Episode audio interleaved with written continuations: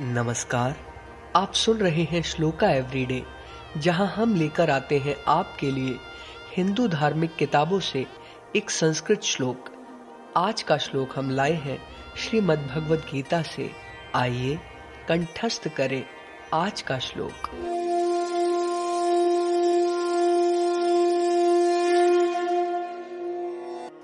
हतो वा प्राप्यसि स्वर्गम्।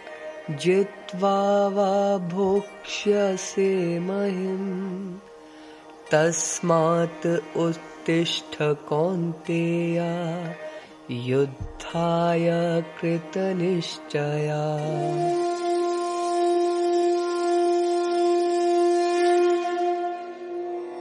अर्थात इस श्लोक में श्री कृष्ण ने कहा है कि जब तक व्यक्ति के मन में भय रहेगा उसके जीवन में सफलता नहीं रह सकती है।